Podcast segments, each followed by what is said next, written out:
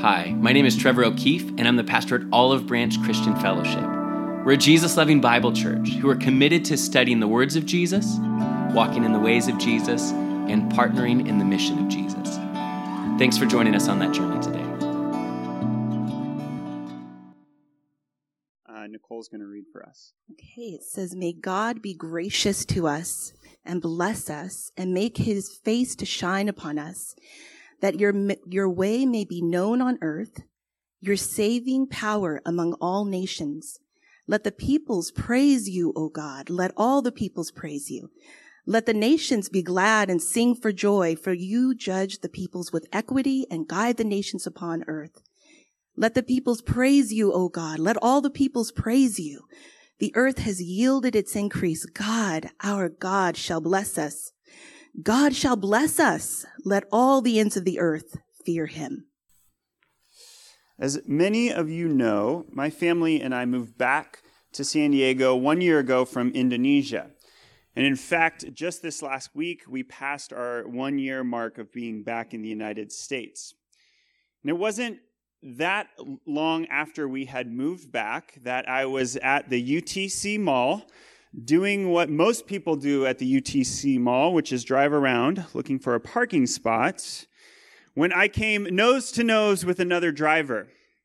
And we stopped, our cars are facing each other, and I'm motioning him, like, get on your side of the road. And he's motioning me to get on the other side of the road. And I'm saying, no, I'm not driving around you. You got to be on your side of the road. There was a lot of frantic waving, felt like several minutes, both of us telling the other person to move. And then I had a moment of clarity. I was on the wrong side of the road. In Indonesia, we drove on the left side of the road, and here in the United States, you guys know we, you know, you drive on the right side of the road. Uh, I had been living in Indonesia for two years, been driving there, driving on the left side, gotten used to it. Uh, so much so that, you know, as I'm just driving around the parking lot looking for a place, I just kind of reverted back to what I had just, the environment I had just been in, found myself on the wrong side of the road.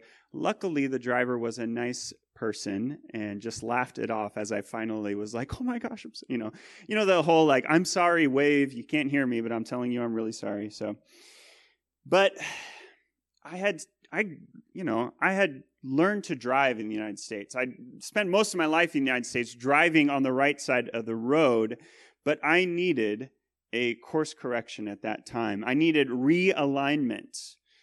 If you're like me, we can get used to our environment sometimes, so much so that we don't realize that we're wrong until someone points it out to us. We need a course correction. And the scriptures provide those course corrections for Christians. The world can easily entice us into thinking that the wrong way is indeed the right way to go. And as Christians, we often need that gentle reminder of what is actually true and right and good. Right? We need to be waved over to the correct side of the road often. And then for the Christian, this becomes our prayer Lord, help me, fill in the blank. Lord, guide me, fill in the blank. Today we're going to look at Psalm 67. So if you're there, I hope you are following along. We're looking at Psalm 67, which, although is written as a song, it's really a heartfelt prayer. And my hope is that it becomes our prayer too. And if there's any need of a course correction or a realignment in our hearts or our lives, that we would heed the gentle leading of the Lord. So, my prayer for this morning is that through this psalm, we would take to heart the four main themes I believe it shows us. Number one, that the kingdom of God is expanding across the whole earth. Number two, that God uses his people, his church. Number three, to bring joy to all peoples. Number four, in order that he would get the praise he deserves. Those are the themes I believe we see in this psalm here. And in order to examine those four themes, I want us to ask ourselves three questions related to the kingdom of God. Questions we're going to see answered in this text. Now, if you're note taker or linear thinker, you're like four themes, three questions. How's that work? I don't know. It does somehow. But so, number one, the first question is what is the scope of God's kingdom? What is the breadth of God's kingdom? Number two, what does God's kingdom look like? What is the nature of God's kingdom? And number three, how is his kingdom spread here on earth? What is, what's the agency or the means of God's kingdom? And like I mentioned, this psalm was written as a song, but it's, it's more like a prayer. Unlike other psalms, we don't know who the author is, but when you read it, you get the sense that it's written with great joy. There's a lot of, lot of collective language in it. It's a, a communal psalm, and it captures the heart of the psalmist. And when I read it, I can't help but want it to become my prayer too. And so for us, I hope that we see God's heart for the world in this and the joy that we have to be a part of it because this psalm is going to show us the breadth of God's kingdom. It's going to show us what his kingdom means for humanity, and it's going to show us how God's kingdom will advance. And I mentioned the, the four themes through this psalm. The first being that God's kingdom is expanding to the whole earth. And that's probably the most evident thing we, uh, you see when you read through this psalm. And the psalm is actually often referred to as a missionary psalm. And it's not hard to see why. If you glance through it, you'll notice terms like all earth, all nations, peoples, all peoples. In fact, phrases like that are mentioned 10 times in these seven verses. This psalm is about God's reign expanding throughout the whole earth. And what is God's reign? Well, look at verse 2. Verse 2 calls it his way or his saving power. This is God's not of this world kingdom. What is the kingdom of God? We're going to talk about that more later, but quite simply, if we're to define God's kingdom very simply, it's God's reign through God's people over God's place. And it sounds obvious, but the kingdom of God is about God, right? The kingdom of God is about God. It's God as king. We could translate it as the reign of God or the kingship of God, but it is the vision of a world reordered around the powerful love of God in Christ. And it has no boundaries. I remember learning in school about the different empires or kingdoms of the earth, right? The, like the Babylonian Empire, the Mesopotamian Empire, and they'd always have this map that would show the how far it expanded, and then it contracted, maybe it expanded a little more, and they'd see the boundaries of that kingdom. But it's clear that God did not intend there to be any earthly boundaries on his kingdom. John Calvin says of this poem, he says, it's a prayer of the ancient church for the appearance of the Messiah and the universal diffusion of his gospel. And recall for a moment where we find our passage today in the Bible. It's in the Old Testament, right? This is well before Jesus spoke the words in Matthew 28 of go and make disciples of all nations. And I think we can often, as Christians, be quick to point to passages like the Great Commission to affirm God's plan for the spread of the kingdom throughout the earth, right? Go and make disciples of all nations. But we find that the global scope of God's plan, the expansion of his kingdom, is evident in, throughout Scripture, from Genesis to Revelation. It was not a new thing that God instituted when Jesus rose from the dead, right? It was not as if God in the Old Testament was focused on Israel, had Israel in mind, and then all of a sudden at the appearance of Jesus shifted towards a global focus. No, from the beginning, we're going to see this in a minute, it was God's intent that his redemptive power would be known throughout the whole earth or all peoples. We can see the heart of God's rescue plan for the whole world through the whole Bible right? Psalm 67 is a excellent example of that. This psalm is a reminder of God's unfolding kingship on earth. Israel, in Bible times, if you've read the Old Testament, you'll notice that they no doubt had a very narrow national sentiment, right? For them, it was, okay, God and Israel. But passages like this right? Like this Psalm 67. Make it plain to me that this is inspired by the Holy Spirit as God is reminding, providing a course correction for Israel, reminding them that God is God for all peoples, not just Israel. Right? And this is from the beginning. From the beginning, we read in Genesis 1, the very first verse, or the very first chapter of the first book of the Bible, that God made humankind in his image, that we would multiply and fill the earth. Right? He made us in his image, that we would fill the earth. Fill the earth with what? With his image. Verse 27 in Genesis 1 says, So God created man in his own image. In the image of God, he created him. Male and female, he created them. And God blessed them, and God said to them, Be fruitful and multiply and fill the earth. Adam and Eve were meant to be royal representatives of the king, commissioned to steward creation and fill the earth with the image of God, with God's goodness. Now, unfortunately, we know the story, right? We know what happened. Their rebellion broke relationship with God and fractured the goodness of God's image, right? God's image here on earth. This is further seen in the story of Noah.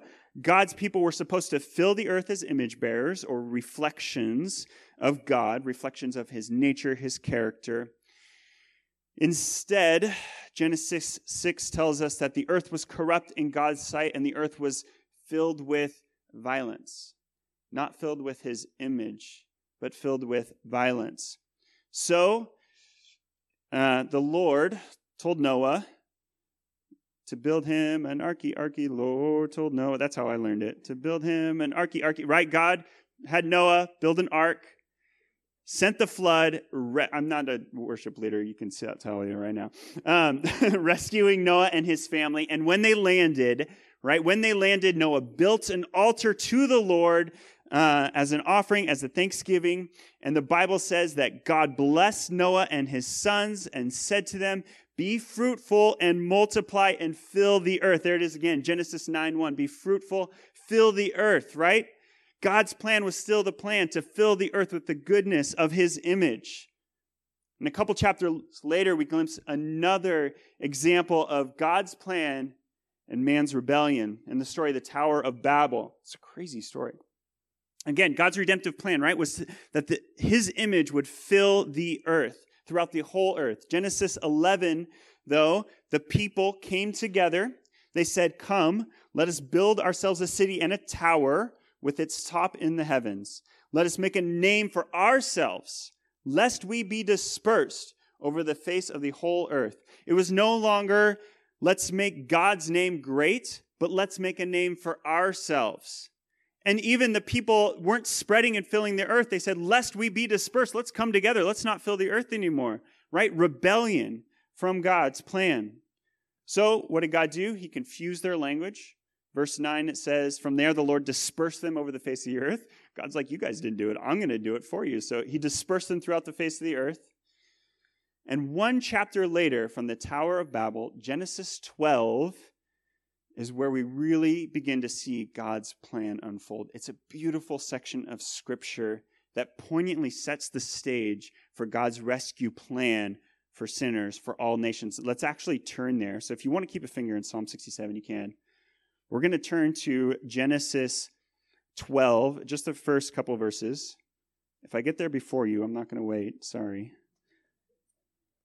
Uh, Genesis 12, verses just 1 through 3. This is the call of Abraham, who is at this point called Abram. Genesis 12. Now the Lord said to Abram, Go from your country and your kindred and your father's house to the land that I will show you, and I will make of you a great nation. And I will bless you and make your name great, so that you will be a blessing. I will bless those who bless you, and him who, dis- who, who dishonors you I will curse. And in you all the families of the earth shall be blessed. All the families of the earth shall be blessed. You know how the narrative continues on from there. Abraham's family becomes the nation of Israel, through whom Jesus would appear here on earth. and graft all believers into that family through faith in him. Although shattered by man's rebellion, God's kingdom project has not changed. Has not changed. It is to rescue sinners like us, like me, that we might become reflections of him for all peoples over the whole earth. Or as our passage tells us in Psalm 67, that his way may be known on earth and his saving power among all nations. See, it didn't end with Abraham's family or the nation of Israel. As followers of Christ, we're part of Abraham's family of faith, that all the families of the earth would be blessed. God's plan has always been global in scope. It didn't begin with Matthew 28 or the Great Commission, it's always been from Genesis on. And his plan is still unfolding today. It is not done. Which leads us to wonder what does the psalmist mean by all nations or all peoples? Right? Does all nations mean the 195 or so? It actually depends on who you ask, how many nations there are. Does it mean all those countries that are present today? Or when he says all peoples, does he mean that all the people, everybody on earth, all 7.96 billion people as of yesterday, will know Christ? If you step back and look at the rest of Scripture, right, where it talks about all nations in Matthew or in other parts of the Scripture, what does that mean? I'll tell you what it doesn't mean. It doesn't mean the 195 or so countries or nations as we know them today. When the Bible speaks of all nations or all peoples, these are groups of people with distinct language and culture, or ethno linguistic groups. Groups in which those national geopolitical lines that you see on a map don't really mean much. Uh, let me give you an example. If you notice that I look a little more sunburned than you you last saw me, that's because my wife and I just got back from an anniversary trip to Italy, which was super fun just a couple days ago. And we were on this island called Sardinia, which is the second largest island in the Mediterranean. It's off the west coast of Italy, uh, called Sardinia. And while we were there, we were at a hotel, and there was a large group of high school students at this hotel on some sort of trip, like 30 high school students. Um, you know, which we're on our anniversary trip. So I was like, what? really? Um, but they were fine. But I asked the waiter, I said, where are these kids from? I just wanted to know their story. And I asked him, I said, are they from Sardinia? And I thought his answer was interesting because he said, no, they're from Italy. And in my mind, I'm thinking, well, this is Italy. Like, why would you say it like that? Again, later on in our trip, we were driving in a taxi cab, and I asked our taxi driver, and I said, When you travel, where do you tell people you're from? And he said, I tell people I'm from Sardinia I said, well, what about when you are in maybe America or someplace where they don't know about the island of Sardinia? What do you say? Do you say you're from Italy? And he just smiled and then didn't say anything. See, for him, Sardinia is a distinct people, right? And Sardinia even has its own language, which is still spoken today, although with globalization that has blurred some and they speak mostly Italian there. But Sardinian used to be the predominant language of the island. And it's a, it's a Romance language, but it's actually more different to Italian than either Spanish or French is. So much so that during the war, the Italian government, the Italian military actually used Sardinians uh, as code talkers, similar to how the Navajo were used uh, with the US Army. So while to, you know, today the culture of Sardinia and the language is minimized due through a lot of educational and political pressure, Sardinians are still considered a separate people group. Right? If we, if we stepped back a hundred years ago and we, you know, somebody, an Italian in Rome wanted to take the gospel to Sardinia, he could not preach the gospel in Italian. It wouldn't be understood. He could not hand them an Italian Bible, they wouldn't know how to read it. As a distinct ethno linguistic group, separated by language and culture. According to experts in this field, there are over 17,000 of these distinct people groups in the world today, 17,428 to be exact. And for the spread of God's kingdom, when we talk, when we read passages like this, that the, the gospel is going to go forth to all nations, or that we're supposed to go forth into all nations, what does that mean for us? Well, for us, a people group, or a nation as the Bible describes it here, is the largest group within which the gospel can spread without hitting a barrier of understanding or acceptance. These barriers could be anything. The simple one is language, but it could also be things like dialect, culture, caste, religious tradition, location, even common history. These can all be barriers to acceptance that make these groups, these 17,000 different groups, distinct from each other. Of those 17,000 groups, there are 7,415 of these groups that are considered unreached. What does that mean?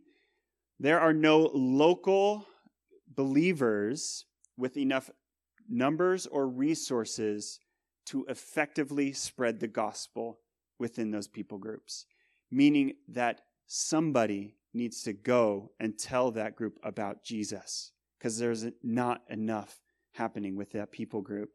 That means that God's redemptive power his saving power has not reached whole groups of people, over 7,000 groups. We're talking billions of people in the world today do not have adequate resources or numbers of Christians amongst them for the gospel to spread. There are even those among them with not even an effort to make the Bible known or any missionaries going to these groups. God's rescue plan needs to go there, right? In Indonesia alone, where my family and I were for two years, there are 787 ethno linguistic groups, 787. Over 30% of those groups, 241, have no gospel movement in them. That means the local church is fledgling. It's not even big enough to evangelize and tell people about Jesus within that group. As another example, several years ago, I was in northern Thailand visiting an orphan work there that had a heart for evangelism for groups like these, for unreached people groups in northern Thailand and southern Myanmar. And so we went up to southern Myanmar and crossed the border uh, to an area controlled by one of these people groups called the Shan. It's called the Shan State. Uh, it's governed by them, which is separate than the Burmese army. Um, so we're literally crossing the border unknown to the Burmese mil- army, but within a rebel state, it was an interesting time. I didn't get a passport stamp, unfortunately, as a passport stamp collector. But the people group that we went to, they don't speak Burmese, which is the language of Myanmar. They don't speak Thai. They have their own language. They have their own culture. That people group requires a distinct missionary effort that they could hear about Jesus. Different than going to tell Thais about Jesus or Burmese about Jesus. And they are just one of the over 7,000 people groups in the world that need Jesus. And God's redemptive story, his rescue plan, it includes all peoples. It includes all the 17 over 17,000 people groups. How do we know this? Well, in Scripture, heaven's rescue plan culminates in Revelation 7. So, okay, we started, we went from Psalm to Genesis. Now flip with me to Revelation 7. I think I'll wait for you this time because it's such a good passage. Revelation 7. We're going to be starting in verse 9. This is where we see the culmination of God's rescue plan. This is what us as Christians get to look forward to. So, Revelation 7, verse 9 says this After this, I looked, and behold, a great multitude that no one could number, from every nation, from all tribes and peoples and languages standing before the throne and before the Lamb, clothed in white robes, with palm branches in their hands and crying out with a loud voice Salvation belongs to our God who sits on the throne and to the Lamb. And all the angels were standing around the throne and around the elders and the four living creatures, and they fell on their faces before the throne and worshiped God, saying, Amen. Blessing and glory and wisdom and thanksgiving and honor and power and might be to our God forever and ever. Amen. Amen. That's what we have to look forward to, where we're going to be standing with the multitude of the nations, worshiping God together.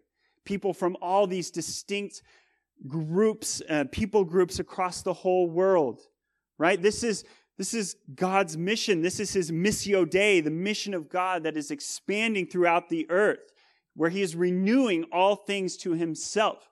As Ephesians 1 puts it, he is making known to us the mystery of his will according to his purpose, which he set forth in Christ as a plan for the fullness of time to unite all things in him, things in heaven, on earth, and on earth.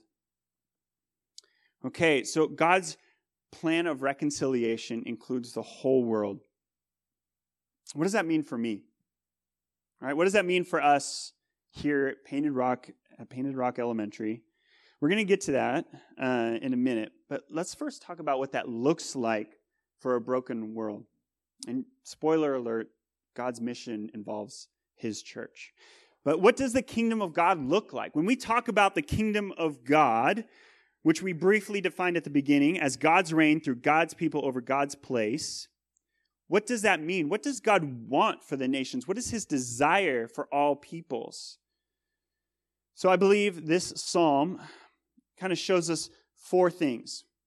Again, I had four themes, three questions, now four things. I don't know. If you're taking notes, I apologize. But number one, what does God's reign look like?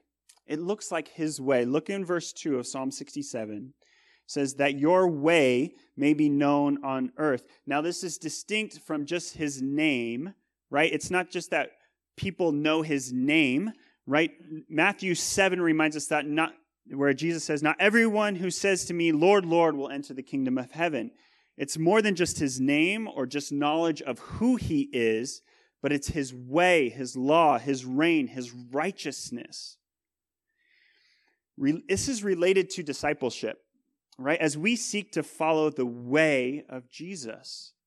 In the language of our church, this is what our lives and community are reshaped into out of a loving relationship with Christ Jesus.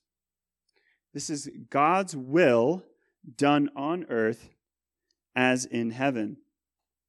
Okay, number one is his way. What does God's reign look like? Number two, his saving power. Again, this is in verse two. It says that your saving, uh, your saving power among all nations. That's his salvation, right? That's salvation. God's reign is a saving reign. And we're, Trevor talked about this a lot. We're not just saved from something, but for something. We are saved from death and for life. We are saved from shame and for glory. We are saved from slavery and for freedom, from sin for following our Savior, from the kingdom of darkness and for the kingdom of light. God's reign looks like His way, His saving power, and it looks like joy in him. Verse 4 in Psalm 67 Let the nations be glad and sing for joy. For you judge the peoples with equity, and you guide the nations upon earth. Selah. There is joy in Christ. We who have known his saving power, are we experiencing the joy that is in Christ? The Westminster Shorter Catechism says man's chief end is to glorify God and enjoy him forever. Enjoy him, that we might be filled with the gladness and the joy of knowing our Savior, Jesus Christ. And it's interesting to note that gladness and joy in him is precipitated by God as judge and God as guide in verse 4 there. When we make God our judge and our guide, we experience his joy and his gladness. There's a cheesy sermon alliteration in there, if any of you care to find it. But God as our judge, this isn't condemnation, right? For there's no condemnation for those who are in Christ Jesus, Romans 8. But God's judgment is just. Look at this example we see in Micah. Well, don't look at it. Listen to this example we see in Micah 4, where it says, He shall judge between many peoples, he shall decide disputes for strong nations far away, and they shall beat their swords into plowshares and their spears into pruning hooks. Nation shall not lift up sword against nation, neither shall they learn war any more. The result of God's judgment is peace. The result of God's judgment is peace. And God as guide. Well, what kind of guide is God? Well, He guides us into all truth. John 16. You guide me with your counsel, and afterward you receive me into glory. Psalm 73. He guides us by his strength. Exodus 15. He guides us forever. Psalm 48. He guides our feet into the way of peace. Luke 1. As a guide, God is both present and personal. God is both present and personal as our guide. And when God is our guide and our judge, we get to experience the joy in him. And I, I don't think there's a coincidence. You guys may have noticed the term Selah after uh, verse 4 there. I don't think it's a coincidence. That's, that, that's where we find that term. It's kind of a musical term, means rest. But it's an opportunity to pause for reverence, a moment to realize for those going through this psalm the joy that we have in Christ Jesus. One of my favorite passages is in Psalm 16 um, which incidentally actually was my um, Bible part of my Bible reading plan this morning. I didn't know that. Uh, it was already written into the sermon this morning, but it was a fresh reminder for me. Psalm 16, verse 9 and then 11, it says, Therefore my heart is glad, and my whole being rejoices. My flesh also dwells secure. You make known to me the path of life. In your presence there is fullness of joy at your right hand are pleasures forevermore.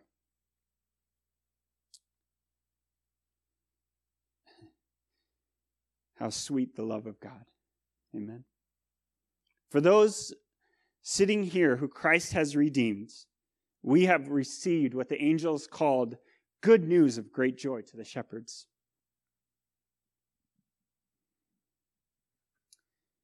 When we are with God, when God is our guide and our judge, we get to experience the joy of Christ.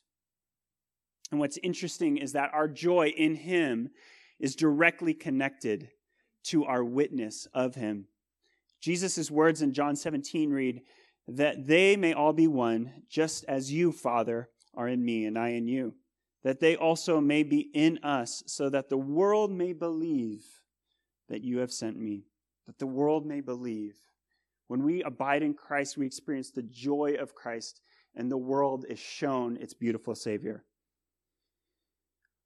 What does God's reign look like? It looks like His way, His saving power, joy in Him, and number four, looks like the worship of Him.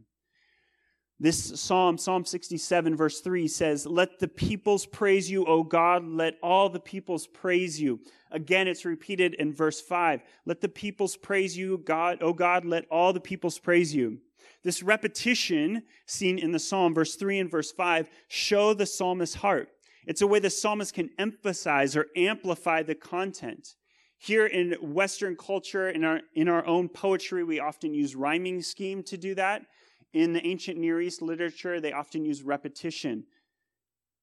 God, in God's kingdom, God gets the honor. God gets the praise of all peoples, and his people get the benefit of it, the joy in him of knowing their creator. Psalm 145 says, Great is the Lord and greatly to be praised. He is worthy of the praise of all peoples. And this is not some twisted, self aggrandizing promotion by God. God knows that only when we are in right relationship with Him, which is to say, in worship of Him, do we experience our deepest sense of purpose, of joy, and meaning in life.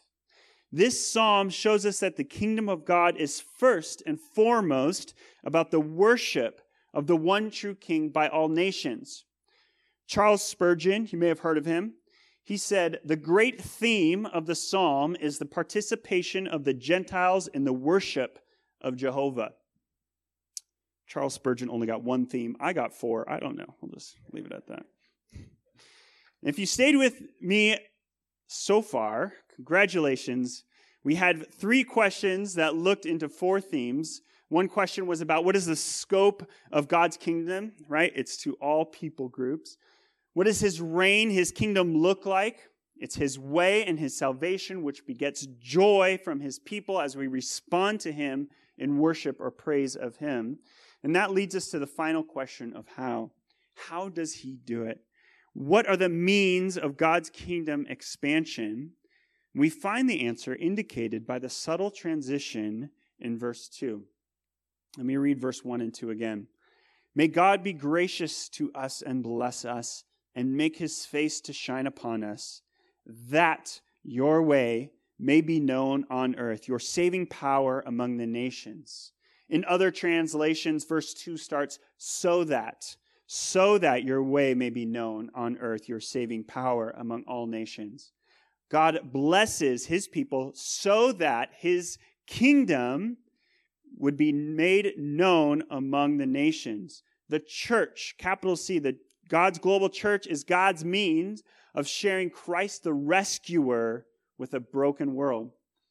We are part of God's kingdom expanding. You are part of the expansion of the kingdom of God, of God's rescue plan for all nations. We are first a consequence of that expanding kingdom, then a catalyst, as a catalyst sent to proclaim the gospel. And don't forget who we're to proclaim it to to all nations, to all people groups.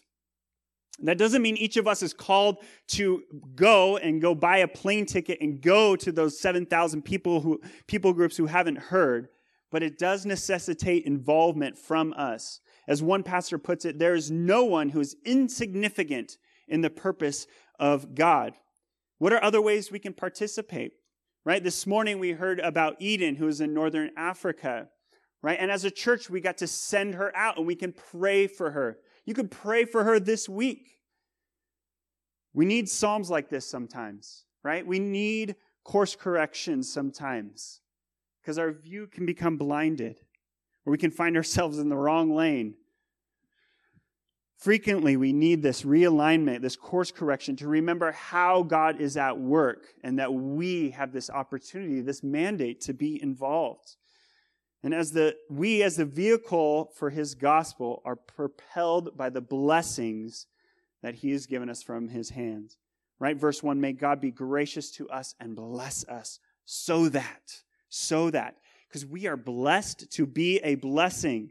This reminds us of what we saw earlier in Genesis 12, where God says, I will make, I will bless you and make your name great so that you will be a blessing, right? He's speaking to Abraham. I'm going to bless you that you can bless others, right?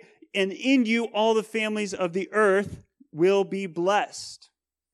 In fact, verses 1 and 2 in this psalm are bookended by verse 7. Now, verse 7, if you look at verse 7, it doesn't have the English phrase so that or that, but it is actually implied there. Verse 7 could read, God shall bless us so that all the ends of the earth will fear him. And what do the blessings of God look like? Surely that can mean monetary blessing, but this is this is too myopic if that's all we think it is in life, and a great misunderstanding of what the what faith, what the life in Christ looks like for us. To get an idea of what how God has blessed us as followers of Christ, we can look to the Beatitudes in Matthew 5. Beatitudes, which means blessedness, is really a, a, summary of Christian blessings. You guys are familiar with them, right? Blessed are the poor in spirit, for theirs is the kingdom of heaven or God. Don't you hate it when pastors do that? Blessed are those who mourn, for they shall be comforted. Blessed are the meek, for they shall inherit the earth. Blessed are the merciful, merciful, for they shall receive mercy, and so on.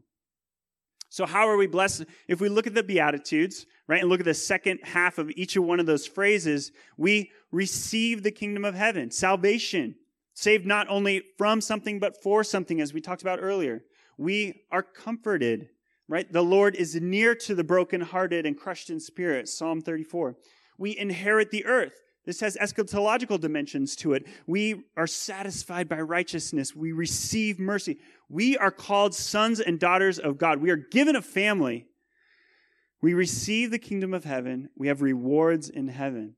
And notice in the Beatitudes, both the present and the future nature of these blessings. We can receive mercy and be comforted here on earth, and we look forward to the blessing of being in God's presence and the heavenly rewards when we are with Him one day in heaven. This tells me two things. It tells me that there are blessings for us to experience in the here and now, but here and now is not the not where we experience the totality of all those blessings. Contrast this with the prosperity gospel, which is about the here and now and the material. Similarly, we know that the blessings here evoked in this psalm had immediate tangible application for the nation of Israel. God would bless them with rain in its season, right? Crops would grow, uh, protection from their enemies, so that they would be a blessing to all nations and know that there is a mighty and present God the outcome of which would be the fear of God's name going out among all the peoples of the earth. A blessing is a gift from God that glorifies God, helps his people, and through them reaches out to share the gospel with a dying world. We are a blessed people, right? Amen. We have so much. We really do. We have so much, both material and eternal. God has given us those things so that, so that God's kingdom would reach all peoples. Not everyone, as I said, is going to sent out, but maybe some of you will be sent out. But we are called to be a part. This has always been God's intent for his church from the very beginning, right? That we would fill the earth with, the, with his image, multiply and fill the earth with his image. We would be image bearers of his goodness, to a broken world. And for today, the direct application for today, let's enjoy Jesus, right? Let's enjoy Jesus because when, when, when we enjoy Jesus, he gets the glory and the honor and the praise. Alexander Maclaren, who was a Scottish expositor from the 1800s and had this super gnarly neck beard that I saw online, an inspiration to us all, um, said this This psalm is a truly missionary psalm. In its clear anticipation of the universal spread of the knowledge of God, in its firm grasp of the thought that the church has its blessings in order to the evangelization of the world, and in its intensity of longing that from all the ends of the earth, a shout of praise may go up to God, who has sent some rays of his light into them all and committed his people the task of carrying a brighter illumination to every land. Before we close, let's be reminded of the posture which with which uh, the psalmist starts this prayer. It's found at the very beginning of the psalm, the very beginning of verse 1 says, May God be gracious to us. It begins when we humbly recognize that we are in need of grace. The psalmist recognizes that it is only by God's grace that we get to be participants in his kingdom expansion. He doesn't need you. He doesn't need me. He's God. But he still gives us that beautiful in- invitation to enjoy him that he would be praised among all nations. Let's pray. Lord, God, be gracious to us and bless us. And make your face shine upon us that your way may be known on earth and your saving power among all nations. Lord, I pray for us that as we go today, that we would get to experience the fullness of joy that we find in you. Lord, thank you, God, that you are a God who rescues us sinners and brings us from the domain of darkness into the kingdom of your beloved Son. God, I pray that um, we would recognize the things that you've given us, God, whether our time, our talent, or our treasure, God, are meant to be a blessing that the nations may know that you are God. Lord, thank you, Lord, that you are in the business of saving people and that you are worthy of praise. So we praise you this morning. We love you, Jesus. Amen. Thank you again for listening to the Olive Branch Christian Fellowship podcast. For more information about our church, go to olivebranchcf.org.